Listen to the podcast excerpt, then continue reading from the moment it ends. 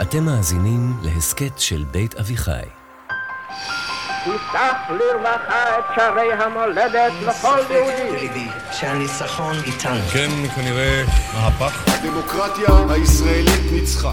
כמו לוויתן שאיבד את חוש הכיוון. בעד חיסול הטרור. אלימות היא יסוד הדמוקרטיה.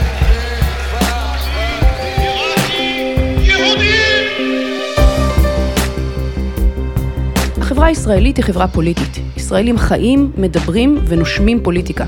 סביב כל שולחן שבת או פרלמנט בבית קפה ביום שישי בבוקר, מנתחים את מאזן הכוחות, מקימים קואליציות ומפילים ממשלות, וכל ילד בבית הספר היסודי יודע לדקלם את שמות המפלגות ולקטלג אותן בהתאם למיקומן על המפה הפוליטית.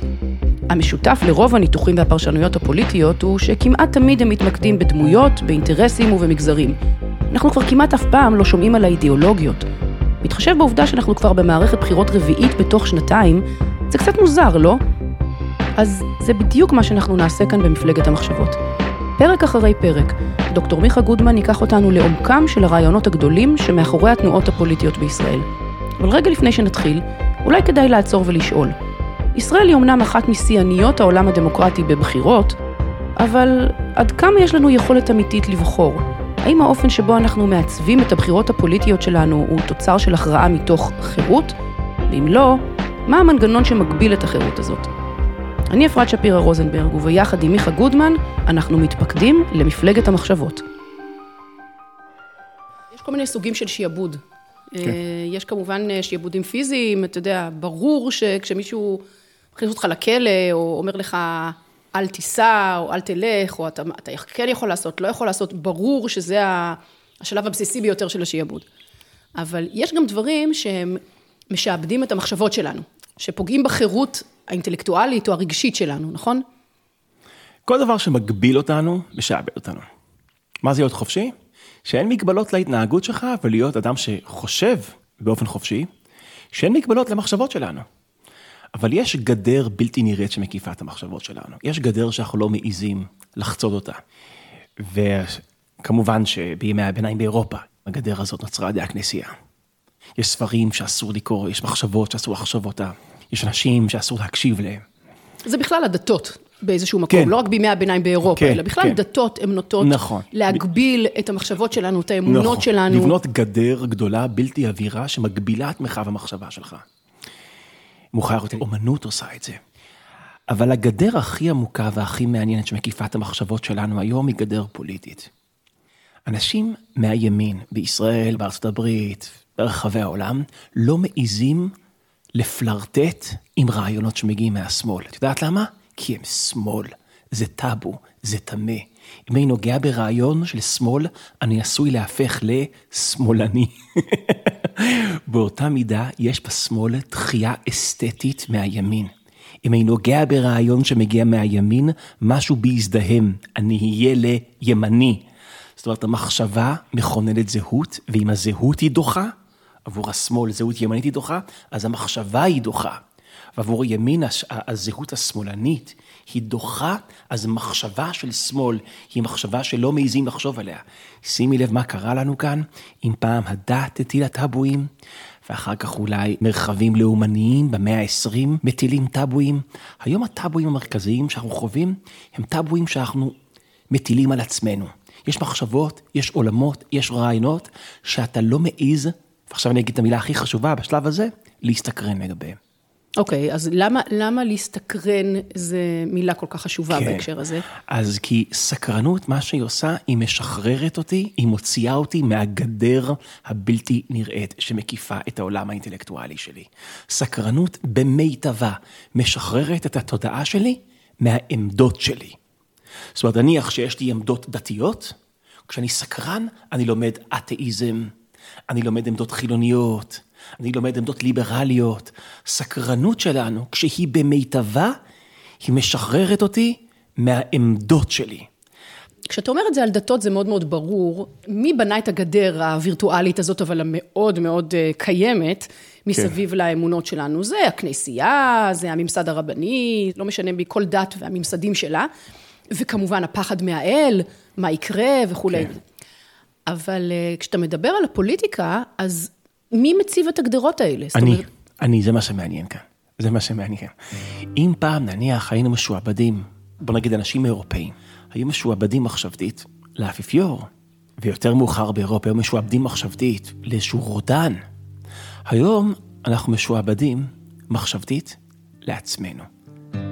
מרטין בובר לפני הרבה שנים כתב מאמר על הדעות הקדומות של נוער.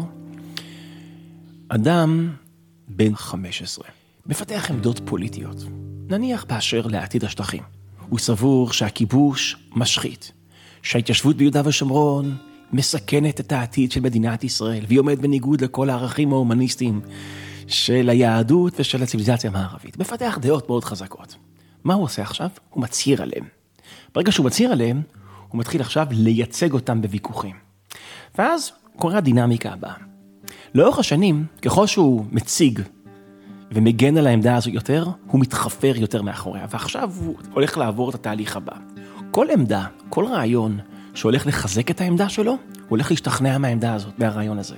הרעיון הזה הולך למצוא חן בעיניו, והוא הולך להתווסף לסל הרעיונות שלו. זה בלתי נמנע, זאת אומרת, זה תהליך פסיכולוגי בעצם. נכון. זה קוראים לזה הטיית האישור העצמי. כשיש לך דעה, אתה כל הזמן ערני לטיעונים חזקים שמחזקים את הדעה שלך. ומן הצד השני, כל דעה שלא תואמת את העמדה שכבר יש לך, אתה באופן אוטומטי מזהה את החולשות שלה, את הפגמים שבה. ואז במרוצת הזמן אתה מתחפר יותר ויותר מאחורי העמדות שכבר יש לך. התוצאה היא, אתה גבר או אישה, בן 38, ואתה מציית לילד בן 16. אז זהו, כי זה מה שרציתי לשאול אותך, זה למה זה חדש בעצם? זאת אומרת, כן. המנגנון הזה, הוא נשמע לי כמו מנגנון פסיכולוגי שהוא תלוי בהיותנו בני אדם, אנושים, נכון. שרק רוצים למקסם את האושר שלנו, וחלק מלמקסם את האושר זה אומר להרגיש שאני צודקת. נכון. אז, אז זה לא משהו חדש בעצם. הטרגדיה שבשנים האחרונות, הטיית האישור, הצורך שלי להיות צודק, משמיד את הסקרנות שלנו. ואני אתן לך ראייה מעניינת לכך. היה בארצות הברית מחקר, ב-1995 נדמה לי, שבו שאלו אנשים, קודם כל מה העמדות שלהם. אז נניח ימנים אמרו שהם ימנים, שמאלנים אמרו שהם שמאלנים, אמריקאים שמרנים, ליברלים, את יודעת, ב... כל אחד והזהות הפוליטית שלו או שלה. ואז הציגו בפניהם עמדות שמאפיינות את המחנה השני. נניח, בפני אנשי ימין, שמרנים, רפובליקנים, הראו, הציגו עמדות שקשורות לגיי מריג', לנישואים של להט"בים, ולשאלות של ביטחון לאומי, וביטוח בריאות, וכל מיני עמדות שמאפיינות המפלגה הדמוקרטית, היריבה. ובדקו כמה אנשים שמזדהים כימנים יכולים לאמץ חלק, 20 אחוז, מן העמדות של הצד השני. של הצד השני. עשו אותו דבר גם לצד השני. מה אתה? אני שמאלני. הנה תראה עמדות של הימין. עם כמה מהדעות האלה אתה או את יכולים להזדהות. מבינה כמה אנשים יכולים שיהיה להם זהות מסוימת, אבל לא להיות נעולים בזהות שלהם. וגם להגיד, כן, יש לי זהות מסוימת, אבל בצד השני יש משהו שהם צודקים במשהו. נכון. זאת אומרת, אני... זה לא מאיים עליי להגיד שהם צודקים במשהו. נכון. אני, זאת אומרת, העולם האינטלקטואלי שלי לא ננעל בגלל הזהות שלי. ב-1995, קרוב ל-40% מהאמריקאים היו מסוגלים. קצת פחות מ-40% משני הצדדים. היו מסוגלים להזדהות עם דברים מהצד השני. בדיוק, בדיוק. אני איש ימין, אבל אני כן בעד גיי מריג' נניח. אני איש שמאל, אבל בנושאים של ביטחון לאומי, אני מהרפובליקנים. זאת אומרת, דעות לא באו בחבילות עבור 40% מהאנשים. קצת פחות מ-40%. כמה אחוז מהאנשים היום מסוגלים להיות אנשי ימין שמזדהים עם חלק מהעמדות של השמאל? כחמישה אחוז. וואו. זה, הנפילה הזאת, זה כל הסיפור. וזה קרה ב-20 השנים האחרונות. עכשיו, יש מילה לנפילה הזאת שאתה מכנה. נכון. אתה מכנה אותה נפילה. יש לזה מילה, יש נכון? לזה מילה, קוראים לזה כיתוב, אבל לפני שאני צולל תוך כיתוב, אני מכנה את זה משהו אחר. אוקיי. התכווצות. המרחב האינטלקטואלי שלי, הסקרנות שלי, מתכווצת לתוך המימדים הצרים של הזהות שלי ושל העמדות שלי. זה השפה שלי.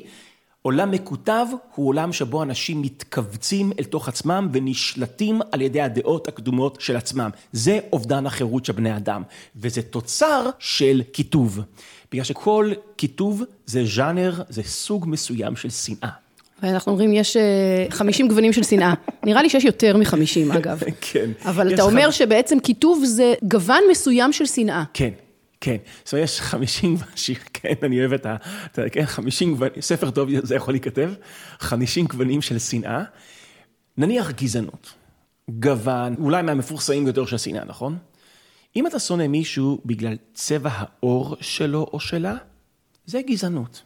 אם אתה שונא מישהו בגלל שהוא ימני, בגלל שהוא שמאלני, בגלל הזיהוי הפוליטי שלו או שלה, זה קיטוב. זאת ההגדרה של קיטוב. ככה אני מבין קיטוב, כן. עכשיו, קיטוב is on the rise. עד עכשיו דיברתי באמריקאית, נכון? כן. רפובליקנים, דמוקרטים.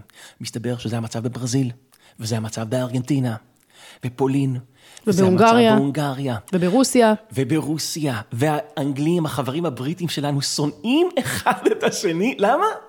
ברקזיט. זהו, המעניין הוא שלא שזה קורה בכל העולם, זה מעניין, אלא שבכל מקום בעולם זה קורה על רקע אחר. נכון. זאת אומרת, בהונגריה זה על בסיס מה שקורה שם עם אה, אורבן, ובבריטניה זה על הברקזיט, ובברזיל זה על משהו אחר, ובארצות כן. הברית זה על משהו אחר, ובישראל זה על משהו אחר. כן. יש מכנה משותף שהשנאה ההדדית היא קיימת, אבל בכל מקום היא, היא, נכון. היא ממוקדת במשהו אחר. נכון. ואז אם אתה אומר, או אם את אומרת, שבאמריקה זה בגלל טראמפ, ובברזיל זה בגלל בולסונרו, ובאנגליה זה בגלל ברקזיט, זה פוקס מדהים, זה צירוף מקרים מדהים, שזה קורה בכל כך הרבה מקומות, בעת ובעונה אחת, בו זמנית, אותה תופעה. ואם אנחנו רוצים לחשוב באופן יותר רציונלי, אז אנחנו צריכים להתחיל להבין שאולי זה לא בגלל דמויות, אולי זה לא בגלל רעיונות, אולי זה בגלל שיש משהו במים, אולי יש משהו משותף לכל המדינות האלה גם יחד. אז רגע, בוא נחזור שנייה אחורה כן. לטיעונים שאנחנו שומעים לפעמים. הטיעונים אומרים, כן, היום עול- עולות על הבמה, עלו על הבמה הפוליטית דמויות שהן נורא נורא מקטבות. נכון. כמו שאמרת, טראמפ, נתניהו, כן, הערבים נוהרים לקלפיות, כן. בולסונארו, אורבן, פוטין, יש דמויות, צריך אולי להבין מה קורה בחברה שלנו שמעלה דמויות כאלה. אוקיי, זאת אופציה א'. אופציה א'. אופציה א', סיבת הקיטוב, דמויות, מקטבות. דמויות מקטבות. אופציה ב', רעיונות מקטבים. נכון. כן? אידיאולוגיות מקטבות. כן, יש היום, הימין השמרני בעולם, זה מה שהם משמאל טוענים, נכון? הימין פופוליזם, השמרני בכל הפופוליזם. העולם הוא פופוליזם. ובימין מאשימים את הליברלים, הפרוגרסיביים. כן, ה- ה politically correct, כן. אי אפשר להגיד שום דבר, סתימת פיות, וזה נכון. מייצר אלימות פנימית. הרי למה טראמפ עלה? כי השמאל כל כך השתיק את היכולת להגיד דברים, שאנשים מתפוצצים מבפנים, וזה מה שהעלה את טראמפ. זאת אומרת, זה מוכוון באידיאולוגיה. נכון. ואתה בעצם אומר, זה לא דמויות וזה לא אידיאולוגיה. אם זה דמויות, יש לנו צירוף מקרי מדהים שיש דמויות מקטבות בכל העולם. אם זה אידיאולוגיות, צירוף מקרי מדהים שבכל העולם בעת ובעונה אחת עולים אידיאולוגיות מקטבות. אבל אם אנחנו לא רוצים את תיאוריות, יש פוקס, יש צירוף מקרי מדהים, אנחנו צריכים למצוא את ההסבר לכיתוב, אותו כיתוב שמשעבד אותנו ומכווץ אותנו פעמיים, אינטלקטואלית וחברתית, אנחנו צריכים למצוא את ההסבר בזירה אחרת, וכאן אני אפרט עם מרשל מקלואן. מרשל מקלואן, אחד הנביאים הגדולים, אני חושב, של זמננו, פילוסוף קנדי משנות ה... אני חושב שהשיא שלו זה שנות ה-80 של המאה ה-20, והוא בדיוק טען את הטענה הבאה. יש כאלה שבאמת חושבים שההיסטוריה נוצרת על ידי דמויות גדולות. למה יש ציונות? בגלל הרצל. זה תיאוריה של היסטוריון פילוסוף בריטי בשם תומאס קרלייל, שאת ההיסטוריה יוצרת גיבורים. גיבורים מייצרים היסטוריה. הגליאנים טוענים שרעיונות מעצבים היסטוריה. לי יש נטייה כזאת, כן? אני אוהב לחשוב, וואו, המונותאיזם שינה את העולם, ההומניזם שינה את העולם, הפמיניזם משנה את העולם היום. כאילו רעיון חדש מעצב את המציאות ולרעיונות יש כוח. לי יש חולשה לרעיונות. בא מקלואן ואומר, you got it wrong. הכוח האמיתי שמשנה את העולם זה לא הדמויות, זה לא הרעיונות, זה המדיום שדרכו דמויות מדברות, ודרכו... הוא בעצם טבע את המונח, המדיום הוא המסר. בדיוק. עכשיו, זה כל כך לא אינטואיטיבי, האמירה הזו של מרשל מקלואן, אבל יכול להיות, כשאנחנו שואלים, היום בעולם מקוטב, מה משותף לרוסיה, הונגריה, פולין, ישראל, אנגליה, ברזיל, ארצות הברית, מה משותף? לא הדמויות, לא הרעיונות, הדבר היחיד משותף לנו זה המדיום. אז אתה אומר, המדיום. מה המדיום? אוקיי, ברגע שהשיחה הפוליטית היגרה ל cyberspace, ברגע שאנחנו מנהלים את השיחה הגדולה באינטרנט, השיחה משתנה ומתפרקת, הסקרנות שלנו מושמדת, ואנחנו מתכווצים אינטלקטואלית וחברתית. עכשיו את שואלת, איך זה יכול להיות שהמדיום הטכני משנה את האופן שבו אנחנו חושבים ומרגישים ומדברים? כשאתה אומר המדיום, או cyberspace, בואו נגיד את זה בלשון אה, שמובנת לכל אדם, אתה בעצם מתכוון לטכנולוגיה. טכנולוגיה דיגיטלית. טכנולוגיה דיגיטלית, כן. זה המדיום שלדעתך הוא כן. גרם לעלייה של כל הדבר הזה, אבל זה לכאורה יכול להישמע על פניו כטיעון קצת טרחני, נכון. שתמיד נשמע כל פעם שמשהו חדש. נכון. מפציע בעולם. זאת אומרת, כשהתחילו הטלוויזיות, אז אה, היו את אלה שהספידו את כל מה שהיה קודם, אמרו, זה כלי מתועב. נכון. אגב, יש עד היום אנשים שחושבים שזה כלי מתועב. כל פעם שמגיעה איזו טכנולוגיה חדשה, קמים נכון. הטרחנים שאומרים, אוי אוי אוי, זה סכנה גדולה, נכון. וזה וזה, הכלבים נובחים והשיירה עוברת, ובינתיים העולם לא השתנה. נכון. אז למה זה לא עוד טיעון טרחני כזה? אז תראי, זה לא הטכנולוגיה, זה הכלכלה שמאחורי הטכנולוגיה. וכאן אני עוזב את מרשל מקלואן, ואני רוצה להתחבר לעבודה המדהימה של טים וו, זה השם שלו, חוקר גדול מאוניברסיטת קולומביה, ולספר שלו קוראים The Attention Merchants, וזה מחקר מקיף ורציני שאני אשלוף את הממצא המרכזי שישרת אותנו מהמחקר שלו. אז זה הולך כך, מה בעצם מודל הרווח של התאגידים הגדולים, גוגל, פייסבוק, נטפליקס, טוויטר, מה, מה, מה מודל הרווח שלהם? תשומת הלב שלנו, האייבול שלנו, המבט העירני והדרוך שלנו, שמופנה כלפי המסך, כלפי הפלטפורמה, כלפי פייסבוק נניח, זה המוצר, העירנות שלנו, תשומת הלב, הקשב שלנו, זה המוצר. עכשיו, זה רגע מדהים בהיסטוריה. מה שבשפה כלכלית קוראים לזה מוניטיזציה של תשומת לב. פתאום תשומת לב שווה כסף. איך זה עובד? הם שואבים מאיתנו תשומת לב, מוכרים את התשומת לב שלנו, את יודעת, למפרסמים, שמטרגטים אותנו בצורה נורא נורא ממוקדת ומדויקת, ולכן הם סוחרים בתשומת לב, וזו עסקה לא רעה, כי אנחנו נותנים להם תשומת לב שלנו בחינם, והם מוכרים את תשומת הלב בהרבה כסף. מאוד כסף. עכשיו, האנלוגיה הוא עושה זה לתעשיית הנפט. תעשיית תשומת הלב צריך להשוות אותה לתעשיית הנפט. כי הוא מדד את הערך של תשומת לב לעומת הערך של נפט, והגיע למסקנה שתשומת לב היום שווה יותר מנפט. שתחשבי מה זה אומר. טוב, הנפט בירידה, אנחנו יודעים את זה. כן, כן, אבל גם כשהנפט לא היה בירידה, תשומת לב יקר, הוא נכס יקר. עכשיו, הפרקטיקות שמוציאות נפט מהאדמה, מזהמות את כדור הארץ. הפרקטיקות ששולפות תשומת לב מהתודעה, מזהמות את הדמוקרטיה שלנו. מה מודל הרווח של פייסבוק? סחר בתשומת לב, אז הקריטריון היחיד שבאמצעותו האלגוריתם ממיין לנו אינפורמציה. מה ימשוך את תשומת הלב שלי הכי הרבה? ומה שמושך את תשומת הלב שלי הכי הרבה, זה הדעות שלי עצמי. הדעות שלי, בדיוק. אז אנחנו מקבלים דיאטת אינפורמציה מאוד מאוד ספציפית. אני נחשף כל הזמן לדעות שכבר יש לי, או אולי ניסוח יותר טוב, לדעות שכבר יש לי במצבי צבירה שונים. דניאל קהנמן לימד והראה שהתחושה הזו שמשהו אמיתי, נכון? יש לנו לפעמים תחושה שמשהו פשוט נכון, היא דומה מאוד לתחושה שמשהו מוכר. והרבה פעמים אנחנו לא יכולים להבחין בין, בין המוכר... מוכר לנכון. לנכון. ועל הטשטוש הזה, על זה עובדת שטיפת מוח. העיקרון של הרפיטציה. חזרתיות. לקחת מסר, לחזור עליו שוב ושוב ושוב. מה הוא עושה? הוא גורם למסר להרגיש כל כך מוכר. אה, אז הוא בטח נכון. אז מה קורה נניח אני חי בתוך תיבת תעודה ימנית, פוגש אותך ואת בתוך תיבת תעודה שמאלנית. מה קורה? ימני מסתכל על שמאלני, ופתאום זה לא שהוא טועה, הוא לא מרגיש שהוא טועה, הוא מרגיש שהוא הזוי, כי הוא לא רואה את המובן מאליו. הפיכת היריב שלך מטועה להזוי, זה כיתוב. זה כיתוב. שניהם מרגישים אחד כלפי השני ככה, וכולם, אנחנו נהיים בלתי מובנים אחד לשני. זה ההתכווצות הכפולה האינטלקטואלית והחברתית, והיא תוצאה, שימי לב, של החיים במדיום שבו המיון של האינפורמציה בא לשרת את תעשיית תשומת הלב. אופן המיון של האינפורמציה משרתת את תעשיית תשומת הלב. כן, ואתה יכול להגיד, אוקיי, זה קורה בעולם הווירטואלי, כאילו. כן. כשאני בסמארטפון שלי, או במחשב, בפייסבוק, או באיזושהי רשת חברתית אחרת, בסוף יבינו מה הגיל שלנו, כי אנחנו מדברים כל הזמן על פייסבוק. נכון. אבל יש רשתות חברתיות אחרות, שיותר צעירים כן, נמצאים בהן. כן, פעם הבת שלי שמעתי אומרת מילה טיק טק, והיא הבינה שאני לא... שאתה לא בגיל הנכון, נכון, בדיוק. כן. העניין הוא... שזה מחלחל גם לחיים האמיתיים. זאת אומרת, זה מגיע למצב שכשאנחנו יוצאים מהמרחב הווירטואלי ונכנסים למרחב האמיתי הבין-אישי, אנחנו כבר לא יכולים לדבר עם אנשים, אנחנו לא יודעים לעשות את המעשה הפיזי הזה של נכון. לדבר עם מישהו שלא מסכים איתנו. אנחנו לא יודעים לעשות את זה, ואנחנו מתחילים להקיף את עצמנו נכון. באנשים שרק מסכימים. אני מכירה המון משפחות והמון קהילות שיש מוסכמה כזאת, שלא מדברים על פוליטיקה. זה הפך להיות בלתי נסבל. נכון. משפחות שבהן יש לאנשים עמדות פוליטיות שונות, חייבים בשביל השרידות של המשפחה, להגיע להבנה שלא מדברים על זה. כן, עכשיו תחשבי מה קרה כאן. עמדה שהיא שונה מהעמדה שלך אמורה להיות מעניינת. למה מעניינת? כי היא שונה. אבל במקום שהיא מעניינת, היא מאיימת. למה? כי היא שונה.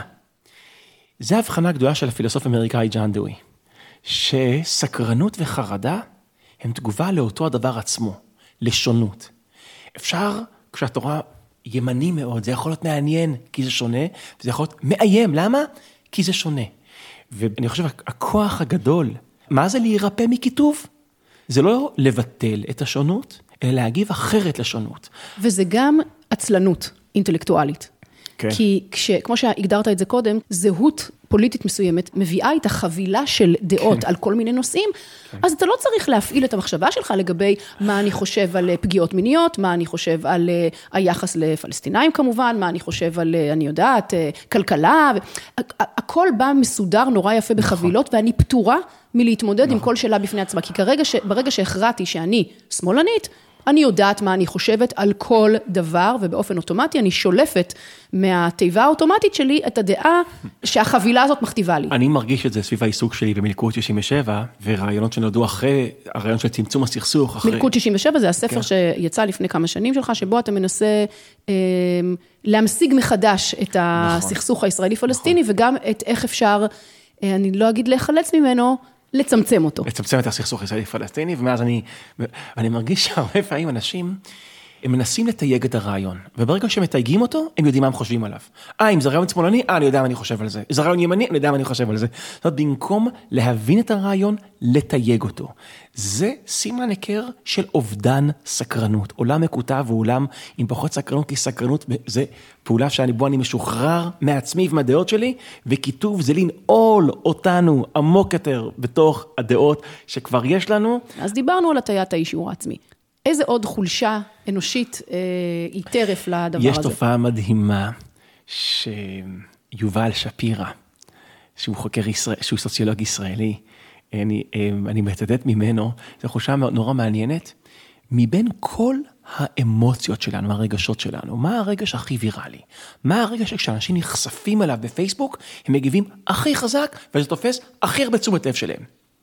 אז היית מקווה שאולי הכרת הטוב. בטח, אהבה, או, תקווה. תקווה, תודה. כן, תודה, תודה. כן, זעם, אפרת, זעם. עכשיו, מכיוון שאנשים מגיבים לזעם הכי חזק, וזה תופס יותר engagement, זה תופס יותר תשומת לב, מי שיודע את זה כמובן, זה האלגוריתם של פייסבוק, אז מה הוא עושה, וזה דבר מדהים, לדעתי זה דבר מחריד. מכיוון שהוא קורא את הפוסטים, הוא יכול לתעדף את הפוסטים, והוא מתעדף פוסטים שיש בהם יותר זעם. זאת אומרת שגם אם יש איזשהו פוסט או סרטון או מה שלא נקרא לזה באיזושהי רשת חברתית שמאשרת את הדעה שלנו אבל עושה את זה בצורה מעודנת יותר ואומרת רגע אבל דברים מורכבים כן זה, זה נכון זאת לא קונספירציה להגיד שעמדות מורכבות פחות מקודמות ברשתות חברתיות זה נכון זה נכון כן, כן. אה, תראי, האלגוריתם לא המציא שום דבר. הוא רק מגביר את הווליום של חולשות שכבר יש לנו. כולנו... זה אנחנו זה אשמתנו אנחנו אוהבים את הזעם אותנו הזעם מפעיל נכון, והאלגוריתם, כל מה שהוא עושה זה לוחץ על הכפתורים שכבר קיימים בתוכנו. והוא מנצל את, החולש, מנצל את החולשות שכבר קיימות בתוכנו. ולכן הוא מגביר את הווליום של הנטיות שכבר ממילא יש לנו. אנחנו אוהבים דעות שכבר יש לנו, הוא רק מנצל את זה. אנחנו מכורים לזעם, הוא רק מגביר את זה. עכשיו, אם אנחנו מתקדמים לצלע השלישית של השילוש כן. המאוד לא קדוש הזה, נכון. של החולשות האנושיות שהפייסבוק אה, או הרשתות חברות בכלל מנצלות, אנחנו מקבלים בכלל אה, משהו על סטרואידים. כן, עכשיו, נכון, את מתכוונת לפייק ניוז. נכון. כן. כי מה הבעיה עם אמת? היא משעממת. כי יכול... לא, לא רק שהיא משעממת, היא, היא מחוברת למציאות. נכון. היא מוגבלת על ידי היא המציאות. מוגבלת על ידי המציאות, והשקר לא- הוא, הוא לא מוגבל. היכולת שלו להיות סנסציוני הוא בלתי מוגבל, ולכן... אה, לא, צריך להבין יש- את זה, זאת נקודה נורא עמוקה, זאת יש נק- הרבה מחקרים שמראים ש fake news הוא יותר ויראלי מ news. לא, אבל מה שאתה אומר עכשיו, זה, צריך להבין את זה רגע, זה כאילו כן. נורא נורא טריוויאלי, אבל זה לא טריוויאלי. האמת היא יותר משעממת, כי היא מוגבלת למציאות, למה באמת קרה. נכון. והשקר הוא בלתי בלתי מוגבל, מוגבל. ולכן הוא יכול כי אפשר מעניין. להמציא הכל, ולכן זה, זה באמת, השמיים הם הגבול נכון. לשקרים שאפשר להמציא. וכשהקריטריון היחיד הוא תשומת לב, שקר הוא יותר יעיל בהשגת תשומת לב, ולכן, עכשיו בוא נחבר שלושת אלה ביחד. אנשים חיים בתוך תיבת תעודה שבו הם נחשפים בעיקר לדעות של עצמם, יעני הם שוטפים לעצמם את המוח ושורפים את הספק. הם מתמלאים בזעם ומתבססים על אינפורמציה שהיא לא תמיד נכונה. התוצאה היא שאנחנו לא רק מקוטבים, לא בטוח שיש לנו קרקע של מציאות משותפת שעליה אנחנו דורכים. אם אני אפרק את המשוואה למרכיבים שלה, זה המשוואה הבאה. כלכלה חדשה, מחומשת בטכנולוגיה חדשה, יוצרת פוליטיקה חדשה. אני אסביר. כלכלה חדשה, כלכלת תשומת לב, פתאום לתשומת לב יש ערך כספי, מוניטיזציה של תשומת לב, מחומשת בטכנולוגיה חדשה, בינה מלאכותית, אלגוריתמים שיכולים למיין את האינפורמציה ולחצוב מאיתנו תשומת לב, יוצרת פוליטיקה חדשה, פוליטיקה של שבטיות, של זעם ושל קיטוב. כלכלה חדשה, מחומשת בטכנולוגיה חדשה, יוצרת פוליטיקה מקוטבת. ומישהו מרוויח מהפוליטיקה המקוטבת הזאת. תראי, הפרדוקס שלנו הוא כזה, אנחנו אוהבים להגיד שפייסבוק היא כיכר העיר החדשה. אתה יוצא לכיכר העיר, וכולם שם. זה נכון, זה כיכר העיר החדשה, זה רשות הרבים. כאן כולם נוכחים וחולקים אינפורמציה ומחליפים דעות. אבל רשות הרבים איננה בבעלות של הרבים, היא בבעלות של כמה בעלי מניות, היא בבעלות של יחידים. זה אחד הפרדוקסים הגדולים של הדמוקרטיה החדשה שלנו, ולא בטוח שיכולה לשרוד את הפרדוקס הזה. כי לא רק שרשות הרבים היא בבעלות של יחידים, היחידים מרוויחים מאופי השיחה שמתנהלת ברשות הרבים החדשה. כשהשיחה מלאה בזעם, הם מרוויחים יותר. כשהשיחה היא מקוטבת, הם מרוויחים יותר. כשהשיחה היא בלי זעם, יש פחות תשומת לב, הם מרוויחים פחות. כשיש עמדות מורכבות, הם מרוויחים פחות. במילים אחרות, כשרשות הרבים היא בעלות של היחידים, והיחידים מרוויחים מאופי השיחה שיש ברשות הרבים, התוצאה היא קיטוב. עכשיו, דבר המוזר הוא, קיטוב מאיים על הדמוקרטיה בכל העולם שלנו. קיטוב משעבד את התודעה שלנו, אנחנו משתעבדים, ולמי אנחנו משתעבדים? לא לתעשיות, לא לבעלי ההון, אנחנו משתעבדים לעצמנו. זה הדבר המעניין כאן אפרת. אנחנו הולכים ומתכווצים אינטלקטואלית וחברתית, וננעלים בתוך העמדות שיש לנו, ומצייתים לילד שפעם היינו שפיתח את העמדות הללו. אנחנו משתעבדים לעצמנו, ולכן אנחנו מרגישים שאנחנו חופשיים. כי אדם לא חופשי זה אדם שמציית למישהו אחר, אבל אנחנו רק מצייתים לעצמנו. אנחנו צריכים הגדרה יותר עמוקה של חופש. חופש הכי עמוק הוא לא רק להשתחרר מהשלטון של, משלטון זר, חופש הכי עמוק הוא להשתחרר מעצמך. או להשתחרר מרודנות מחשבתית, אפילו כשהיא של עצמך. בדיוק. בעיקר של עצמך. בעיקר, והטכנולוגיה שמשחררת אותנו מכל כבלים חיצוניים, היא מעמיקה את השעבוד שלנו לעצמנו. למחשבות שלנו, לעמדות שלנו, גם אם זה דעות שפיתחנו בגיל 16, יפה, מעכשיו אני עבד של הילד, העבד המחשבתי, של הילד שאני הייתי כשהייתי בן 16.